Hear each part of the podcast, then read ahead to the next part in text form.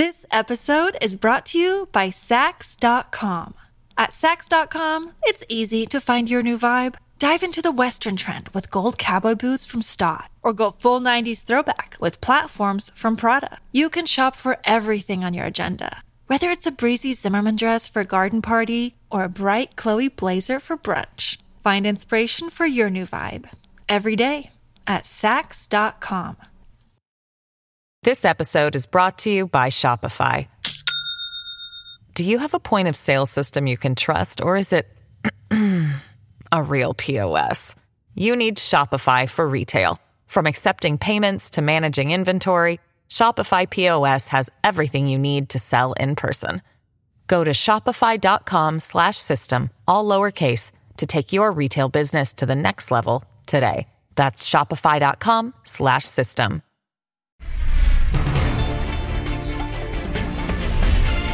Hello, everyone, and welcome to Amanpour. Here's what's coming up.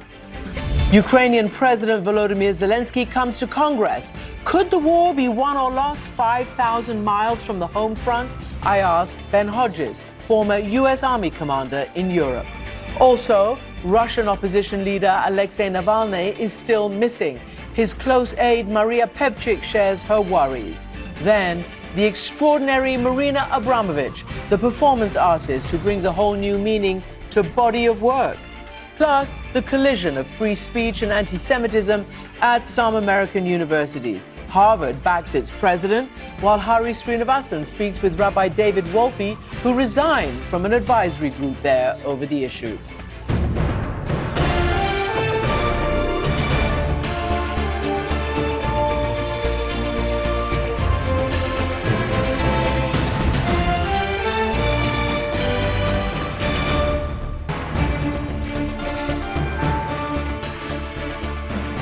Welcome to the program, everyone. I'm Christiane Amanpour in London. Nearly two years ago, President Joe Biden and his NATO allies rose up to defend Ukraine and help stave off Russia's illegal invasion. Billions of dollars, tons of armaments and ammunition was sent, and the battle for democracy was well and truly joined. Biden and his allies promised that they would support Ukraine for, quote, as long as it takes. Until now, that is, when the US Congress decided to insert politics over the US border into this existential fight against Putin's autocratic Russia, holding up about $60 billion in new military aid as the White House warns that current funding could run out in just a few weeks. Here's House Speaker Republican Mike Johnson. This is an important battle for all the reasons we know. But I don't think it is a, a, radical proposition to say that if we're going to have a national security supplemental package, it ought to begin with our own national security first. But Biden has invited the Ukrainian President Volodymyr Zelensky to Washington to make his case at a make or break moment. He told Capitol Hill if Ukraine loses, that means Putin wins. All free nations need to be confident in themselves, in their strength, in their leadership, so that dictatorships doubt themselves and their power to undermine freedom. When the free world hesitates, that's when dictatorships celebrate and their most dangerous ambitions ripen. In Moscow, Putin is watching closely while heavily bombarding the people of Ukraine. Retired General Ben Hodges led U.S. forces in Europe, and he's been a strong supporter of Ukraine and of what's at stake on the battlefield and off. And he joins me now from Frankfurt, Germany. Uh, General Hodges, welcome back to the program. We've often spoken about what needs to happen, and you've often had an optimistic view of what Ukraine can manage with full U.S. support. Are you concerned at the moment that this support is in question? Yes, I am, Christiane. Uh, this war is at a tipping point. Uh, we, the West, have, I'm very proud of what the administration and the West have done and what we have provided to Ukraine, but we have failed the critical test of deciding what is the strategic outcome that we want. We have not said we want Ukraine to win. And so, because of that, we've been hesitant and incremental in decision making and approving what would be sent to Ukraine. And so, we've stopped short of providing them what they needed to actually win. the Kremlin has adopted a long war strategy because they can see that they have no other hope except to wait for us to give up. That's why they feed hundreds uh, of thousands of soldiers into the meat grinder every day to convey the impression that they have endless resources because they can see that we are beginning to get tired or lose interest. And every time the Congress stumbles like they are right now or hesitates, that's oxygen for the Kremlin's desire for this long war strategy. I just want to ask you because the congressional vote is is incredibly important, and Zelensky is there trying to make his case. Uh, you've probably seen these kinds of things before, or maybe not. Has this kind of funding for a key American international national security issue being held up by a recalcitrant Congress? And in your mind, what should the administration do? Should it agree to a, you know, to more whatever it, it takes, compromise on the immigration and border security? Well, uh, this is not the first time, of course, that funding has been held up for different reasons. Uh, that's that's not new.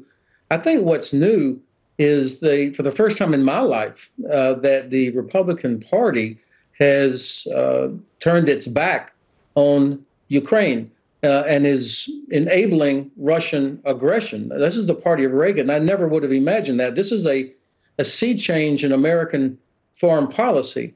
Now, the burden is also, though, on the administration. The president uh, and his team have got to explain to the American people why this is in our interest. Speaker Johnson is is not correct when he says they need to focus on American security. This, this is about American security. This affects our economy. It affects uh, the possibility of us ending up in a NATO conflict. And of course, China is watching. Uh, if the Chinese see that we lack will and industrial capacity, then I don't think they'll be too impressed with anything that we say about the Indo Pacific region. Can I just ask you to, to lay it on the line for Americans and maybe even people in Congress? If the Ukrainians were not the foot soldiers in their own war against this Russian invasion, if, you know, Russia had invaded a NATO country, would we not see American boots on the ground or such thing? I mean, in other words, isn't Ukraine doing America and the West work for it in this in this case? Actually, Ukraine is doing exactly what NATO was created to do: was to stop Russia from uh, invading or devouring Europe. Not one American soldier has been lost in this conflict. So, for in relative terms, a very small percentage of our defense budget uh, Ukraine has taken about 300,000 Russian soldiers off the battlefield, has wrecked, uh, plus the sanctions we're doing, has wrecked Russia's defense industry. They're having to uh, import our really poor quality artillery ammunition from North Korea and drones from Iran. So Ukraine is doing something that helps us. It protects all of Europe. And they're not asking for American troops. They're just asking for the tools to actually win. Can I ask you whether it sounds plausible to you? Uh, the U.S. has released some figures that uh, around 87% of Russia's active duty ground forces uh, are no longer there, the ones that existed before, you know, February uh, 2022 and now. Does that, does that ring reasonable to you? Yeah, absolutely. I mean, the Russians have had to, uh, from the original 140, 150,000 that they started with back in February last year for the large scale invasion, since then, they have gone through a couple of partial mobilizations. They have emptied their jails. They have pulled all of their troops away from the border with Finland, Estonia, and Latvia, as well as some of the troops that they have stationed in Georgia, um, in order to to feed the the machine that they have in Ukraine. Um, they have lost an, an enormous amount of casualties on top of equipment, ships, aircraft. Uh, they, they have been attrited significantly, yes.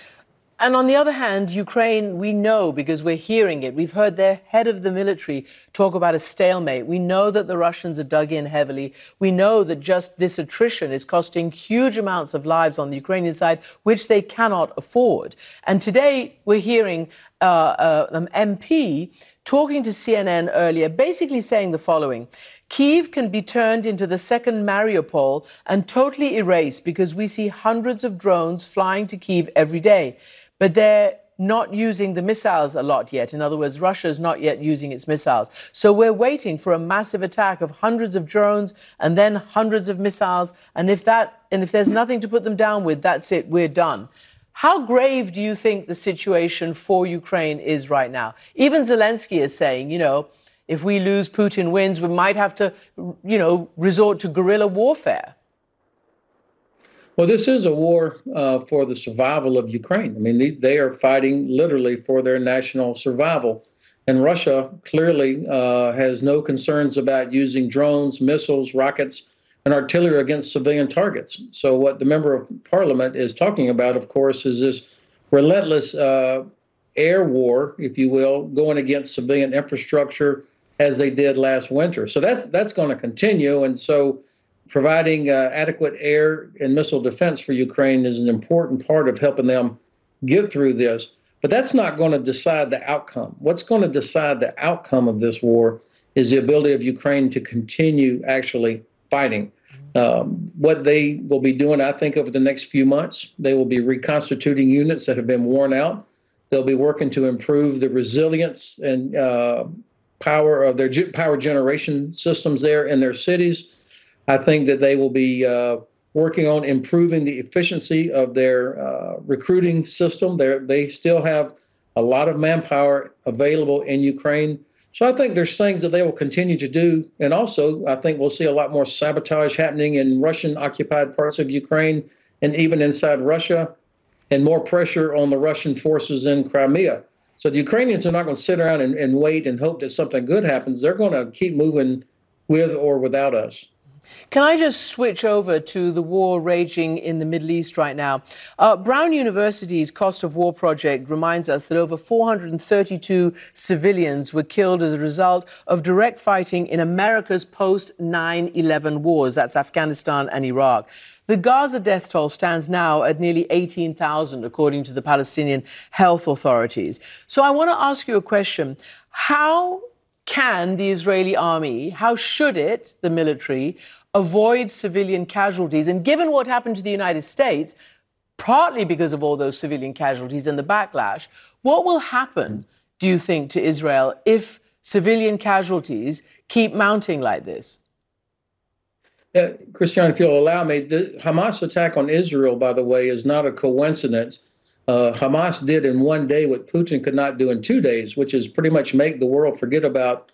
Uh, Putin could not do it in two years. Make the world forget about Ukraine. I, I think that Iran, Russia's most important and closest ally, supporting Hamas, uh, did this to support Russia. Uh, Russia's benefiting from this attack in Israel more than anybody.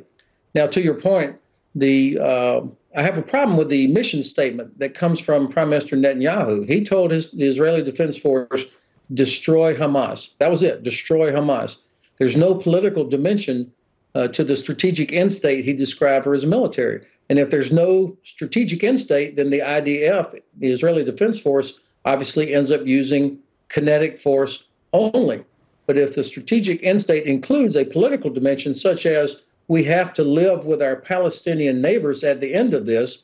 That will inform how Israeli Defense Forces go about their task of destroying Hamas. Right now, I think, uh, and given the attitude of the Netanyahu government uh, on all aspects of this, uh, I don't see it getting any better, unfortunately, and, and that does not bode well for the ability of the United States to continue to support Israel. So fascinating as we continue to watch both these wars. Uh, General Ben Hodges, thank you very much indeed. And of course, it's 432,000 civilians who were killed in those U.S. post 9 11 wars. This podcast is supported by Sleep Number. Quality sleep is essential. That's why the Sleep Number Smart Bed is designed for your ever evolving sleep needs, so you can choose what's right for each of you whenever you like. Need a bed that's firmer or softer on either side? Helps you sleep at a comfortable temperature. Quiets their snores? Sleep Number does that. Only Sleep Number smart beds let you each choose your ideal comfort and support, your Sleep Number setting. Sleep Number smart beds learn how you sleep and provide personalized insights to help you sleep better. All Sleep Number smart beds feature cooling, pressure relieving comfort layers for soothing sleep throughout the night. Temperature balancing bedding is designed to move heat and moisture away when you're hot. When you're cool, they hold their energy to help warm you. Sleep better together. JD Power ranks Sleep Number number 1 in customer satisfaction with mattresses purchased in-store. And now, save 50% on Sleep Number limited edition smart beds for a limited time. For JD Power 2023 award information, visit jdpower.com/awards. Only at Sleep Number stores or sleepnumber.com. This episode is brought to you by Saks.com. At Saks.com, it's easy to find your new vibe. Dive into the Western trend with gold cowboy boots from Staud, or go full 90s throwback with platforms from Prada. You can shop for everything on your agenda, whether it's a breezy Zimmermann dress for a garden party or a bright Chloe blazer for brunch. Find inspiration for your new vibe every day at Saks.com. Now, to Russia. Where is Alexei Navalny? It has been seven days since his team had any contact with him. He is, of course, the Russian opposition leader who's been jailed for years. This morning, he failed to show up for a court date, adding to the concerns Navalny has suffered serious health issues while in prison. Putin's spokesperson, Dmitry Peskov, dismissed questions about Navalny's whereabouts, saying, quote, the Kremlin has neither the intention nor the ability to monitor the fate of prisoners. Maria Pevchikh is Navalny's close aide and runs his anti-corruption foundation. And she's joining us now from headquarters in Vilnius, Lithuania. Maria, welcome back to our program. Um, so, so just can you give us an update? Is there any more news uh, in the last few hours? Have you received any more information about the possibilities of where Alexei Navalny might be?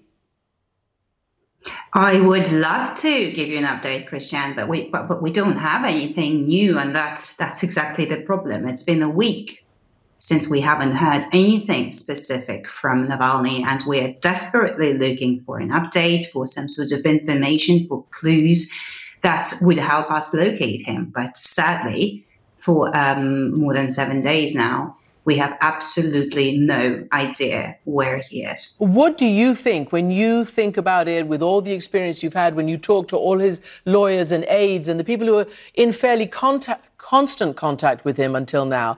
What do you think is the reason? What do you think could have happened?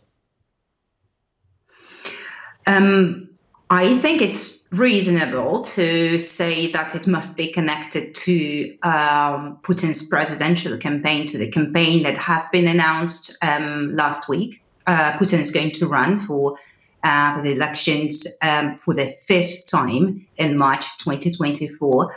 And um, it was officially announced last week. And around this time, maybe a day or two uh, before that, this is when we we, we have lost touch with, um, with, with, with Navalny, and I would imagine these two events are interconnected. We have also announced our own campaign, anti-Putin campaign, anti-war campaign, and um, I think the ultimate purpose of this extreme isolation that we're dealing with now is to silence uh, Navalny and um, cut him off from uh, from the outside world.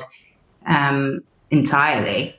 Um, so um, it's very likely that this is the way that Putin is going to manage his presidential campaign, and he would uh, love it to be as quiet and as smooth as possible. So, are you saying, because as I said, uh, Dmitry Peskov said they had neither the uh, ability, the capacity, nor the willingness to monitor prisoners' whereabouts? But obviously, he's a major figure and he's a major prisoner. He's a major thorn in their own side. So, they've got to know where he is uh, and what his state is.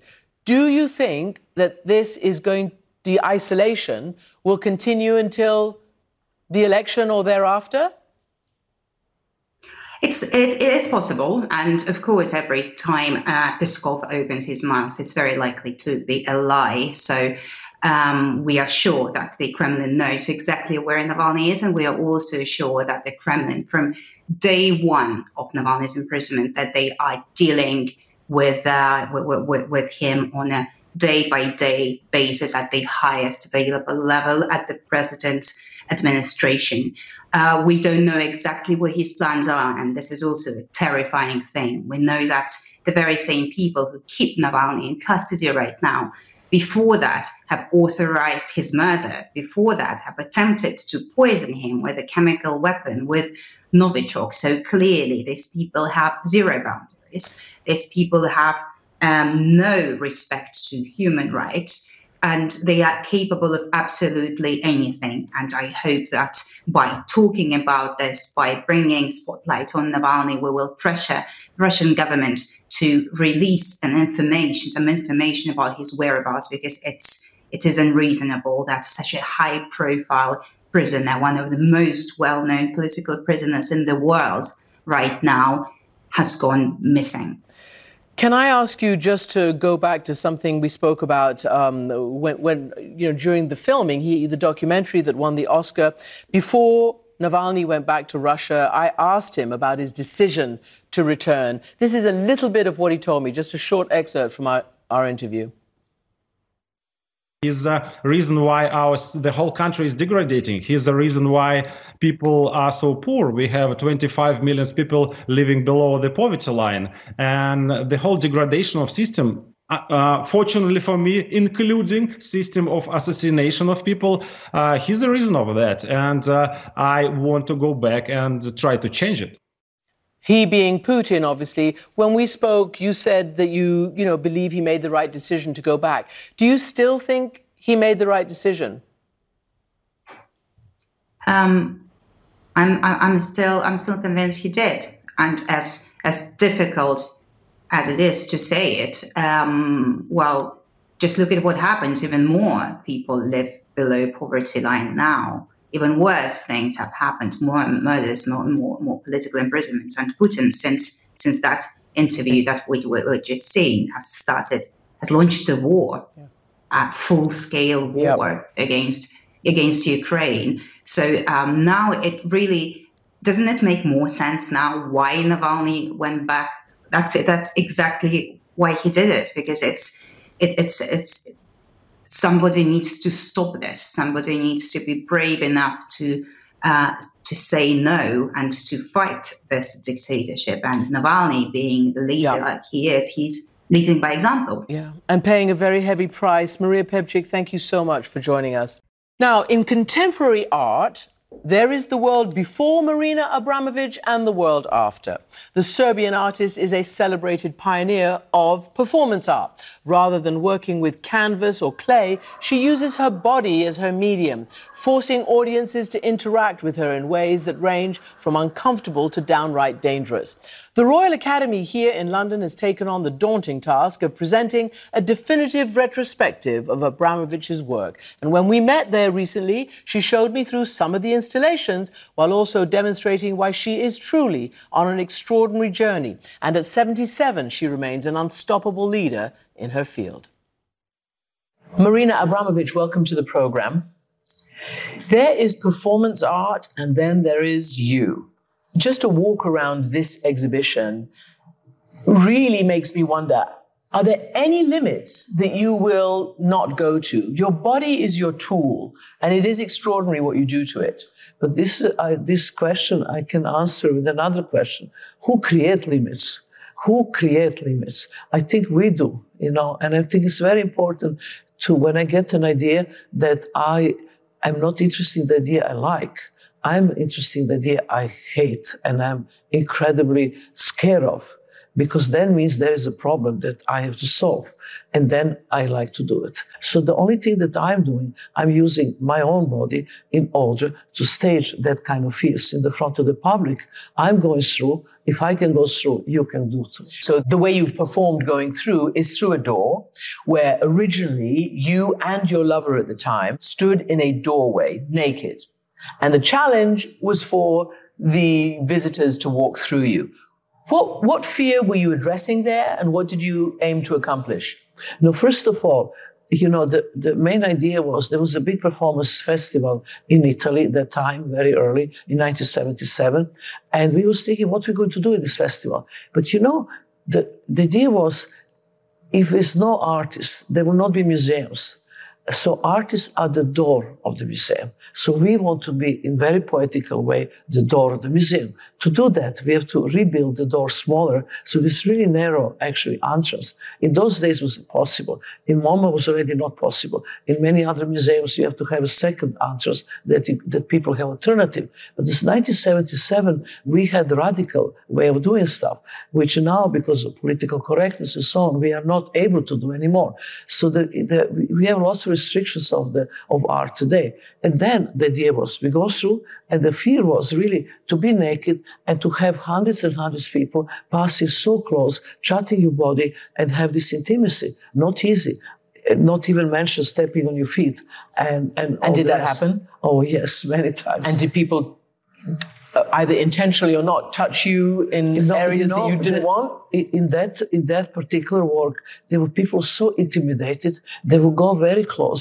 They would try to avoid eye contact, and they would say "scusa me" in Italian, "excuse me," which was beside the point. We created the situation.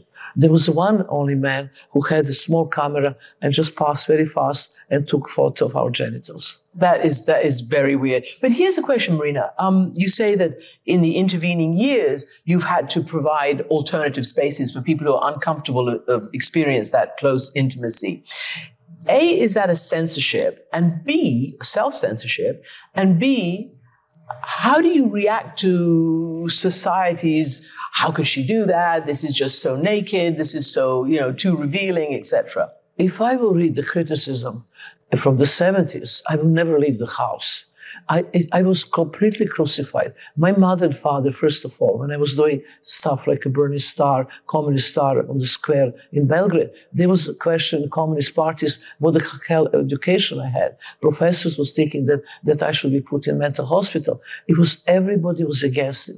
I had to believe so much in this kind of form of art till now that actually this form of art really I I I think this, that's the incredibly important because it's immaterial, it's uh, time based. You have to be there to watch it and see it, and it's highly highly emotional, and uh, and it's the only way I can do it.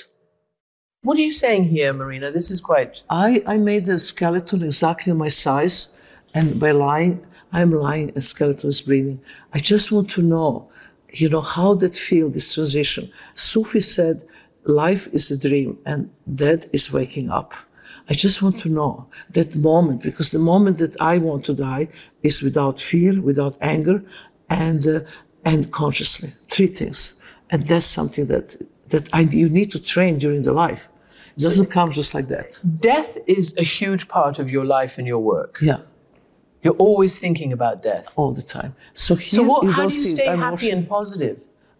I am, I'm hilarious in real life. I, I'm honestly ready to stand up comedy. I have so much I need to laugh, and because work is so heavy. And this, this here is dramatic. What, what caused you to do this? Is your reflection on the Balkan Wars? Yeah, and and- I covered the Bosnia War. Yeah, you know you can't clean the blood, and I'm cleaning blood, which is American. But I also create a metaphor that this can be in any war anywhere. Here, when we open the show, Palestinians, Israelis, Ukraine, Russia, they're all here in this room. And the, the, the drama of the performance was you sitting on these bones, which are real cow bones, real meat, real blood. real blood. Six days I do this six hours a day. Six hours, you know, counting. How did that affect you spiritually? Oh, it's it's you know, I really I'm very proud of this piece because I know this piece could be forever. Doesn't matter. It was my war that I was showing on Balkan, but after that, you can be used any, anywhere. And this is so important that artists should not create something which is temporary. You have to create something which is transitory, that have transition to any war, any time, any place. So we're sitting in, in this room, which is very important because it has your almost your signature piece uh, of, of the, the, the, the Chinese, the Great Wall in China. And it was designed for you and your lover, Ulay, to walk from each end. That's a total of 5,000 plus kilometers. You walked about 2,000 2,500 each. each. Exactly. It took you what, three months or so to walk? What were you meant to do when you met, and what did you actually do? So this project started after we lived with Aborigines of Central Australia one year in desert. And we realized the time the astronauts, as when they land on the moon, said that only two visible buildings made by hand, human hand, is the pyramids and Great Wall of China. And we had idea in that time in the desert, let's walk Great Wall of China. And eight years we was writing to Chinese government letters. And eight years we were getting very friendly answer, but we didn't move anywhere. The idea was to walk this Chinese wall and we meet in the middle and we married. And eight years, Chinese don't answer. So we finally found the one man who was a specialist on China politics, and we show him all these letters. And he said, he started laughing. I said, what is so funny about? He said, you know, Chinese have 17 ways to say no. And in these eight years, they exercise all 17 ways. I mean, so we have to go through the government, the Dutch government and the Chinese government. And the, finally, after eight years, we got permission to walk the Great of China. But in that time, our relation was ending. But as we never give up anything, we say, okay, now we're going to walk instead of marry, we're going to say goodbye. And one of our friends, Americans, said to us, why you just didn't make phone call? He missed the whole point. but I mean, seriously, it must have been very painful, no, when you finally met after all those years of work, after something that was meant to be a celebration of your love and your unity actually was the dissolution. Was it emotional? Did you cry? It, it was incredibly emotional. First, emotional for a few reasons. Because before, if you if you if you you know lose love, love of your life, you still can go back on your own work. But in this time, I was 40 exactly. And all our work for 12 years was signed with two names. So we, both of us didn't have anymore our own work. So for me, it was just, you know, I lost the love, but also lost the work. I was nowhere to come back. And this was an incredible depressing moment of my life. And then a few years later, you went back to a, a, an amazing performance that, that went viral around the world, The Artist is Present. It first showed at the Museum of Modern Art in New York, I think. And what happened because something like 1,500 people came and sat next to you and tried to stare you out. But on one occasion, your former lover came. Yes, but actually, I invite him as a, as a, you know the the guest of honor at that moment, with absolutely no idea he's going to ever sit with me. This was not even the question. So when he came and just appeared in the front of me, you know, I never break the rules. I am like I'm a soldier. I am warrior. I do things absolutely as I decide. This was the only time I broke the rule because in the front of me it was a man I loved so much, and it was in front of me somebody. It was not the public. It was life itself. So I put my hand the, on the table and touch him and, and just cry. I, it was it was one of these moments that it was so in, in, intense.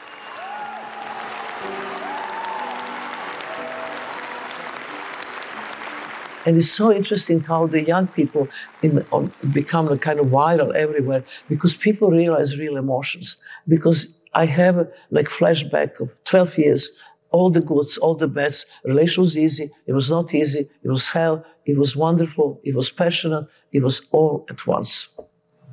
And it was a rule that you broke because I was one of them who came and sat in front of you.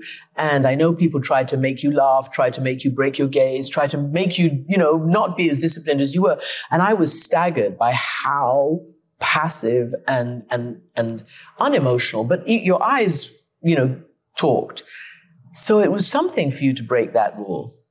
Yeah, that was really high emotions. But also, I had very lots of emotion with the people sitting in front of me because I could see solitude, I could see pain, I could see unhappiness, I could see, you know, the happiness, I could see so many different emotions. But what is interesting about the sitting, just that moment, and why it's so simple, is when you're waiting first in the line for a long time, finally you come and sit in the front of me, and you are watched uh, by the people waiting, you're watched by cameras, we're watched by photographic, you know, photographer, and you're watched by me. Basically, you're nowhere to escape except into yourself. And when that happened, you kind of show me the true self. And I could see it, and you can see yourself. And then all the people start crying. I mean, we have so much people crying. It was really a very emotional moment. And you know, the Klaus Biesenbach, who's the curator of the show, he said to me, when I gave him the idea, I said, this is ridiculous. Nobody going to sit on this chair because it's, it's New York. Nobody have time. This chair will be always empty. The chair was never empty. And there were lines around the block. And people sleeping outside. And last week, it was really something to remember. So if that was kind of gentle and communicative, one of your exhibitions, which is here now, is a table of 72 objects that you say, do what you will with these objects. I am the tool, do whatever you want to me. Tell me how that played out because it turned out pretty violent at one point. But you know, I was 23 years old. I was so angry. I was so angry on the public not understanding what performance art is. And whatever I was doing, I was always judged. And then say, okay, what if I don't do absolutely nothing? I am the tool. I'm there with you. In, and they're the objects, and you do stuff. I'm not doing it. It was incredible to see that because I done this in Naples. And in Naples, when you, with the objects that for pleasure and for violence, including bullet and pistol, it was incredible. In the first, it was six hours. The first one, two hours, nothing really happened. Then they cut my, they give me rose. Then they cut my, my, my shirt. Then they put the pins in the rose into the, my body. Then they cut and steal a scarf and they suck my blood on my neck. Then they, then they, you know, uh, carry me around. That there was so much, the, the violence. Very interesting thing happened. Women didn't do anything. Women told men what to do, and women took. When I was crying, they would take handkerchief and and wash my face from the tears. How do you interpret that? I don't. I have no question. I'm shocked. This would happen. And then the moment after six hours, uh, the, the, the, the gallery said to me, I am, you know, it's finished because I was like a, like absolutely a statue. Put the hand like this, I stay like this. Whatever you do, I'm in this position. After the six hours, he says it's over. I was full of blood, water, half naked. I was walking towards the public as me they ran away, all of them. And then I came to the hotel and I looked myself in the mirror and I have just a piece of white hair, straight. Really? Just white hair, one night. Your hair turned white in yeah. one night, one yeah. streak. After this piece. This was a piece that I realized that I really could be killed. And somebody did point a loaded gun at you. Yes, and they and then another person came and took the gun, threw out to the window. It was so much violence. But at what point do the guards have a responsibility, Marina? You could have been killed. I know. Somebody could have not just nicked your your your neck; they could have got your jugular. But now we talk about performance. When you go into state of performance, you're not you. You're you know you're not little Marina who can start thinking what all hell can happen. You're super Marina you're the higher form of yourself. And then everything's possible. It's almost sort of out, out of body experience. Um, another another performance that you did with Ulay was so dramatic as well, and you explained to me what it's called. But essentially, you're both standing, leaning. He's got the arrow, you've got the bow, and one false move could have killed you. What was that about? This was all about trust. We are born the same day, Ulay and me, which is 13 November. We are both Sagittarius, which is Sagittarius. The boy and is a symbol of Sagittarius. And we decide to do this thing. And the one point in one interview, when we split long time ago, the, they ask Ulay, but why Iro is facing her and not you? And you know what he said? He said, but this is my heart too. Had he just flinched a little bit and lost his grip, the arrow would have gone into your heart. It's true. somewhere. And, but normally, we, our performances are mostly very long. This was the shortest performance in our, my life. It's four minutes and 20 seconds. It was lifetime. Lifetime. Were you scared? Not when I'm doing it. I everything. My fear is always before, before I get into into the front of the public. So, After, is this about you and your fears and your extremes of boundaries, or is it about what you're trying to communicate with other people? What, what is your absolute motivation beyond taking things that scare you so much and trying to conquer To me, it? the most important is really to be example that you can over, overcome the fear of pain, the fear of dying, the fear of, of, the, of, of suffering, that you, especially emotional suffering, that you can actually overcome. And I'm showing them in my own example. And then also not to be afraid of failure. You can fail. Everything can go wrong. But failures are so important because failures is, is a, is a main, main learning material. You fail, you stand up and do it again. And that's something that, that I need to show to the audience. It's all about how to learn to lift spirit up. It's so easy to put spirit down. It's so difficult to put it up.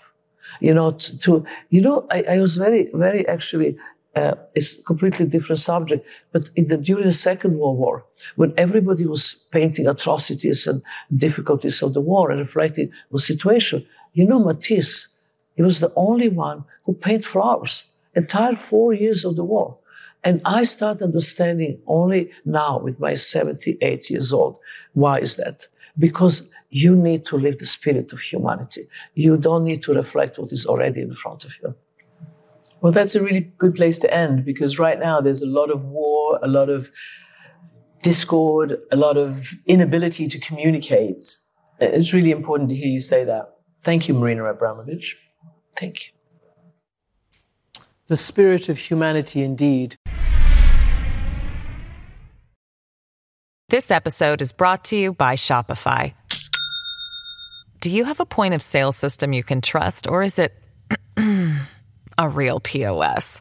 You need Shopify for retail. From accepting payments to managing inventory, Shopify POS has everything you need to sell in person. Go to shopify.com/system all lowercase to take your retail business to the next level today. That's shopify.com/system. The assignment with me, Audie Cornish. So there have been arrests, suspensions, disciplinary hearings. They're shutting down graduation events. At this moment, the part of the protests that are admirable are young people calling attention to atrocities. Michael Roth is the president of Wesleyan University. I would like to make a space for them to do that as long as that space doesn't prevent other people from pursuing their education. Listen to The Assignment with me, Audie Cornish, on your favorite podcast app. And now, news today from Cambridge, Massachusetts, where Harvard's highest governing body announced that Claudine Gay will remain as president. This after an uproar about the handling of anti Semitism on campus and controversial testimony on the matter in front of Congress.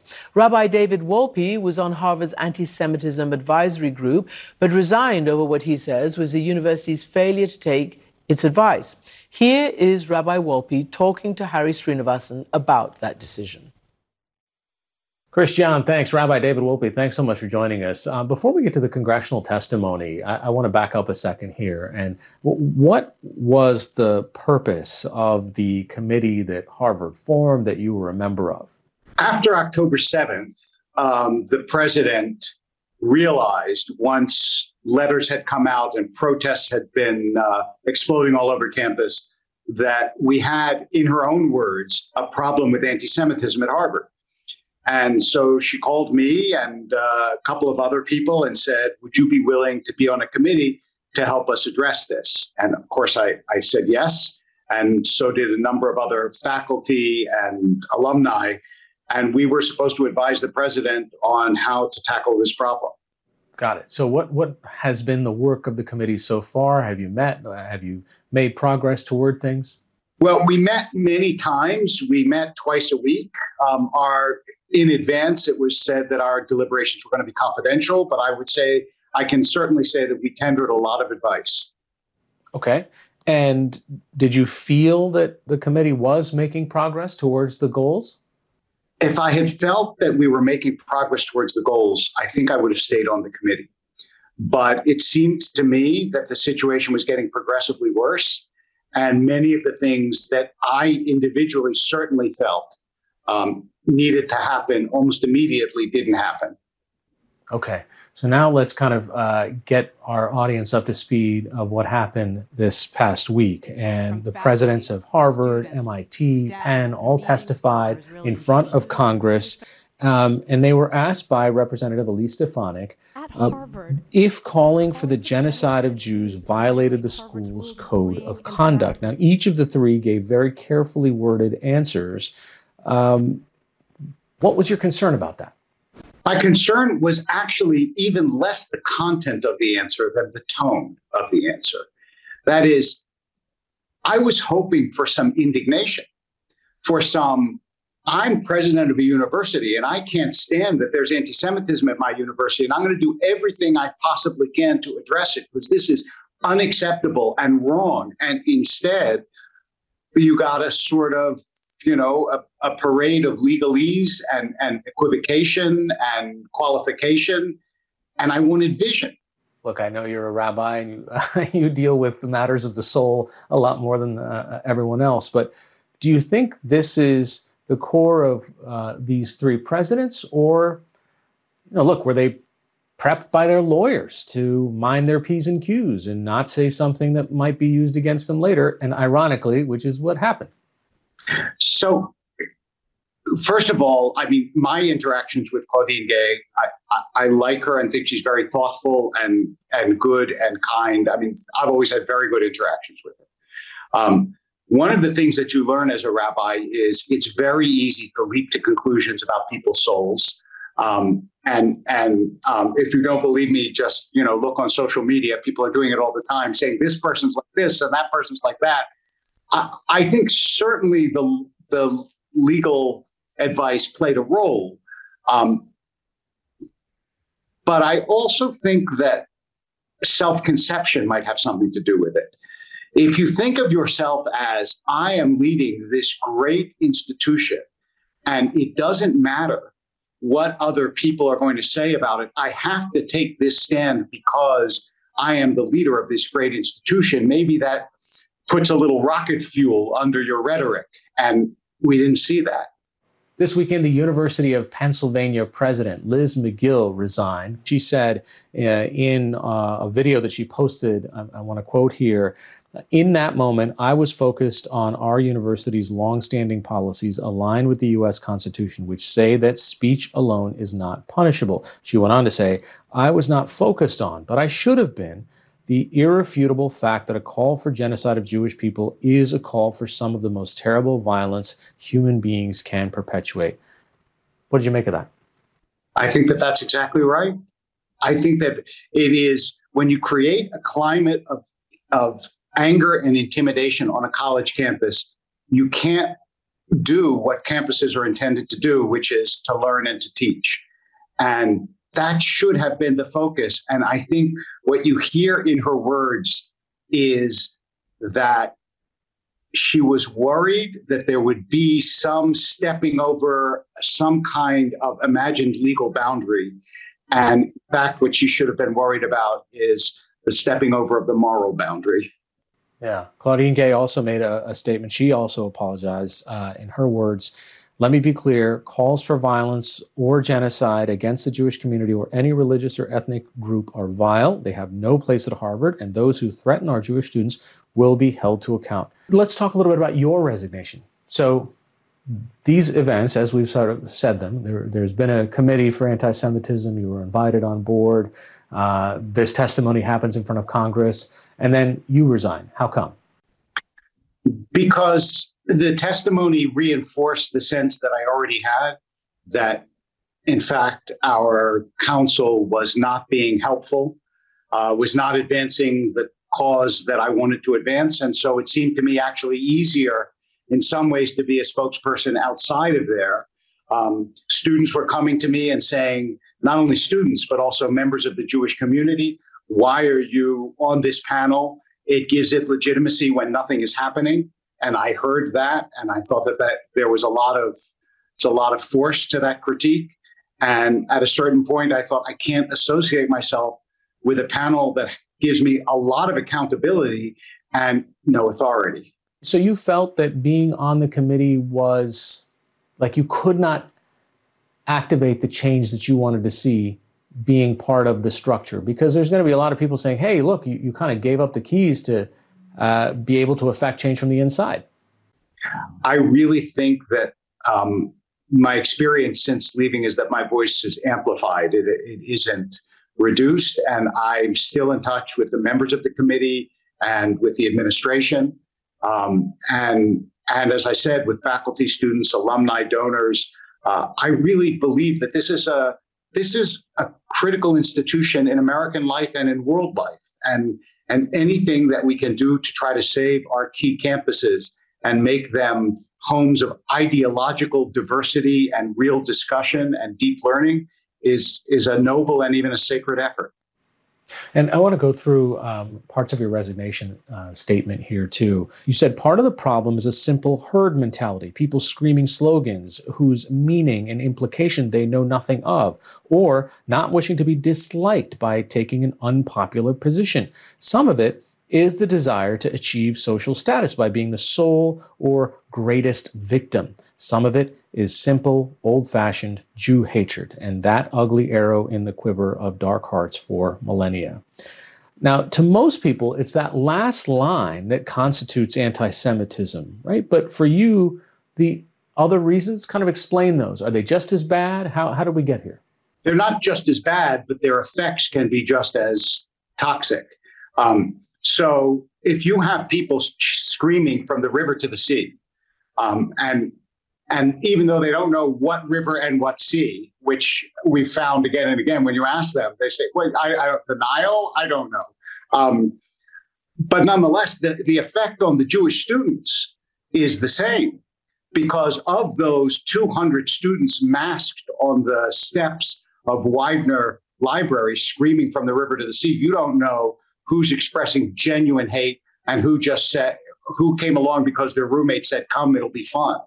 Um, so the motivation may be less um, poisonous but the effect can be the same. Uh, another part of your statement um, you said ideology that grips far too many of the students and faculty the ideology that works only along axes of oppression and places jews as oppressors and therefore intrinsically evil is itself evil.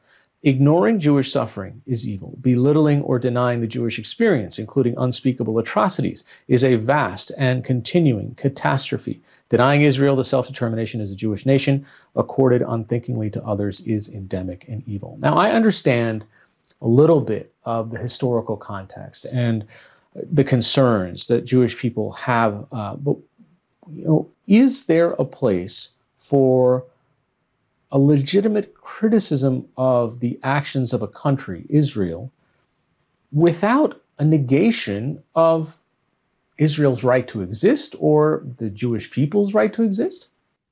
Absolutely. I criticize Israel. I don't know anyone who doesn't criticize Israel, but even those among those who love Israel, Israelis are brutal in their criticism of Israel. We saw hundreds of thousands of Israelis in the streets protesting before October 7th, criticizing Israel. But here's what I haven't heard I hear people criticizing Russia. I hear no one say Russia shouldn't exist. I hear people criticize Germany after the Second World War when it's the, the, the worst country in the history of humanity. Nobody said there shouldn't be a Germany anymore. That is reserved solely for the one Jewish state in the world. There are 50 Muslim states. I've never heard someone say one of those Muslim states shouldn't exist.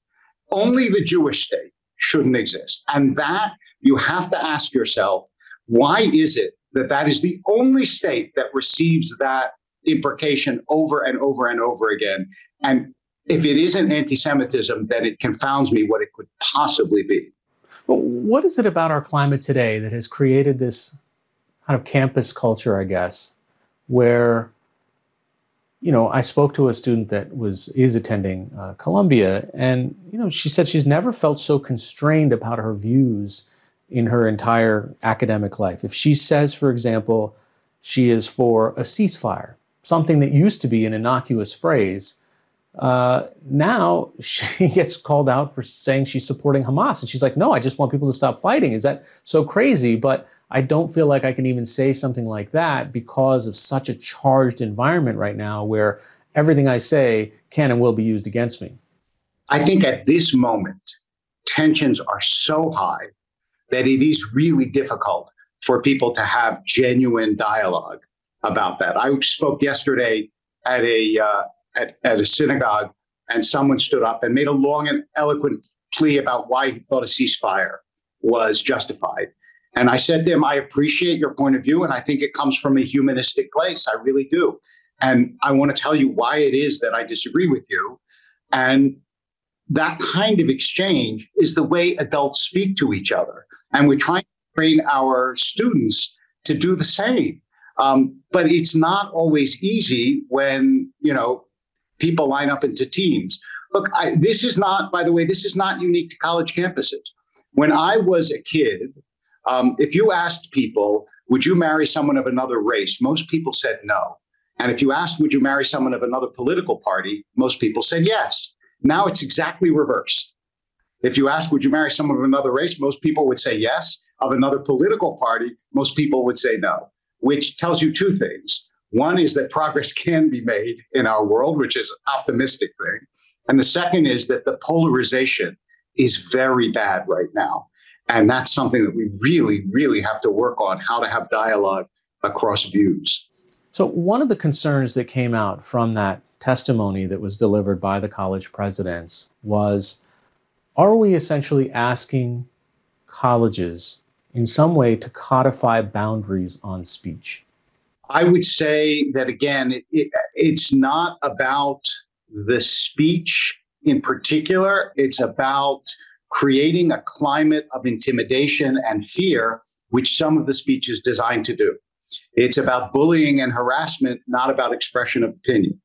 And when you scream at students who are walking their way into the library, um, baby killer, uh, that's not a function of opinion expression. It's a function of seeking to intimidate and harass with speech. And those are the kinds of boundaries that I think we're used to actually in normal everyday discourse. And universities do have to grapple with that. So we have some apologies from these campus presidents, but what can and what should campuses be working on to create an environment where you can have that intellectual debate without taking specific communities and right. you know uh, attacking them? So i'll suggest a couple of things. One is the enforcement of current policies which i think have been under enforced because people are afraid of blowback. Um, the second is to educate people about the history of um, just as Harvard did with its long racism project, to do that with anti Semitism, because the hatred of the Jews stands in the center of, of Western civilization. It's not peripheral to it, and we need to deal with that and with the place of Jews in the creation of our civilization. And I would say, third, we need serious, sustained, and immediate training in what we've been talking about, which is how to disagree with someone else without screaming, threatening, shouting. In other words, civil discourse. You know, one of the things that you call for at the end of uh, your resignation statement, um, we are now in the period where Jews around the world are celebrating Hanukkah, and you encourage people to make a choice to bring light uh, into the world.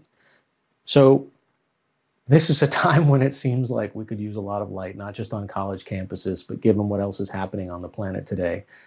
Um, h- how do we do that? What's a what's a, what's an easy prescription for someone watching this program wherever they are in the world to try to bring light into the situation? I think you you bring light first of all by listening, genuinely listening to the other, by responding with decency, with kindness, with with respect, with goodness, and also as has been true for millions of years, you bring light with love. And I think that uh, bringing love to the world and light to the world is uh, is the task of every faith. And I wish that it were more manifest on our campuses and in our country. And uh, as this new year is about to begin and we're celebrating Hanukkah, I'm hopeful that maybe the future will be a little brighter than this past. Rabbi David Wolpe, thanks so much for joining us. Thank you. Every night here, we commit to fostering dialogue. And finally, you know that it's holiday season when American singer songwriter Alicia Keys makes a surprise appearance at one of Europe's busiest train stations. She serenaded fans on a public piano donated by Elton John to London's St Pancras Station, home of the Eurostar. Here's a bit of that impromptu concert. No one, no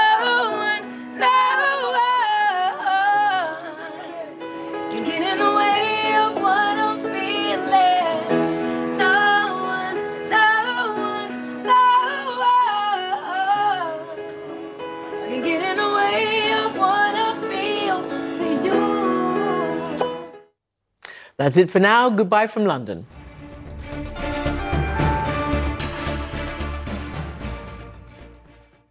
Quality sleep is essential, and that's why the Sleep Number Smart Bed is designed for your ever evolving sleep needs. So you can choose what's right for you whenever you like. Need a bed that's firmer or softer on either side? Helps you sleep at a comfortable temperature, quiets their snores. Sleep Number does that. Sleep better together. JD Power ranks Sleep Number number 1 in customer satisfaction with mattresses purchased in-store. And now, save 50% on Sleep Number limited edition smart beds for a limited time. For JD Power 2023 award information, visit jdpower.com/awards. Only at Sleep Number stores or sleepnumber.com. Now streaming exclusively on Max, a new CNN flash doc about the album that has Nashville talking. Call Me Country. Beyonce and Nashville's Renaissance. Watch it at max.com slash call me country. Max subscription required.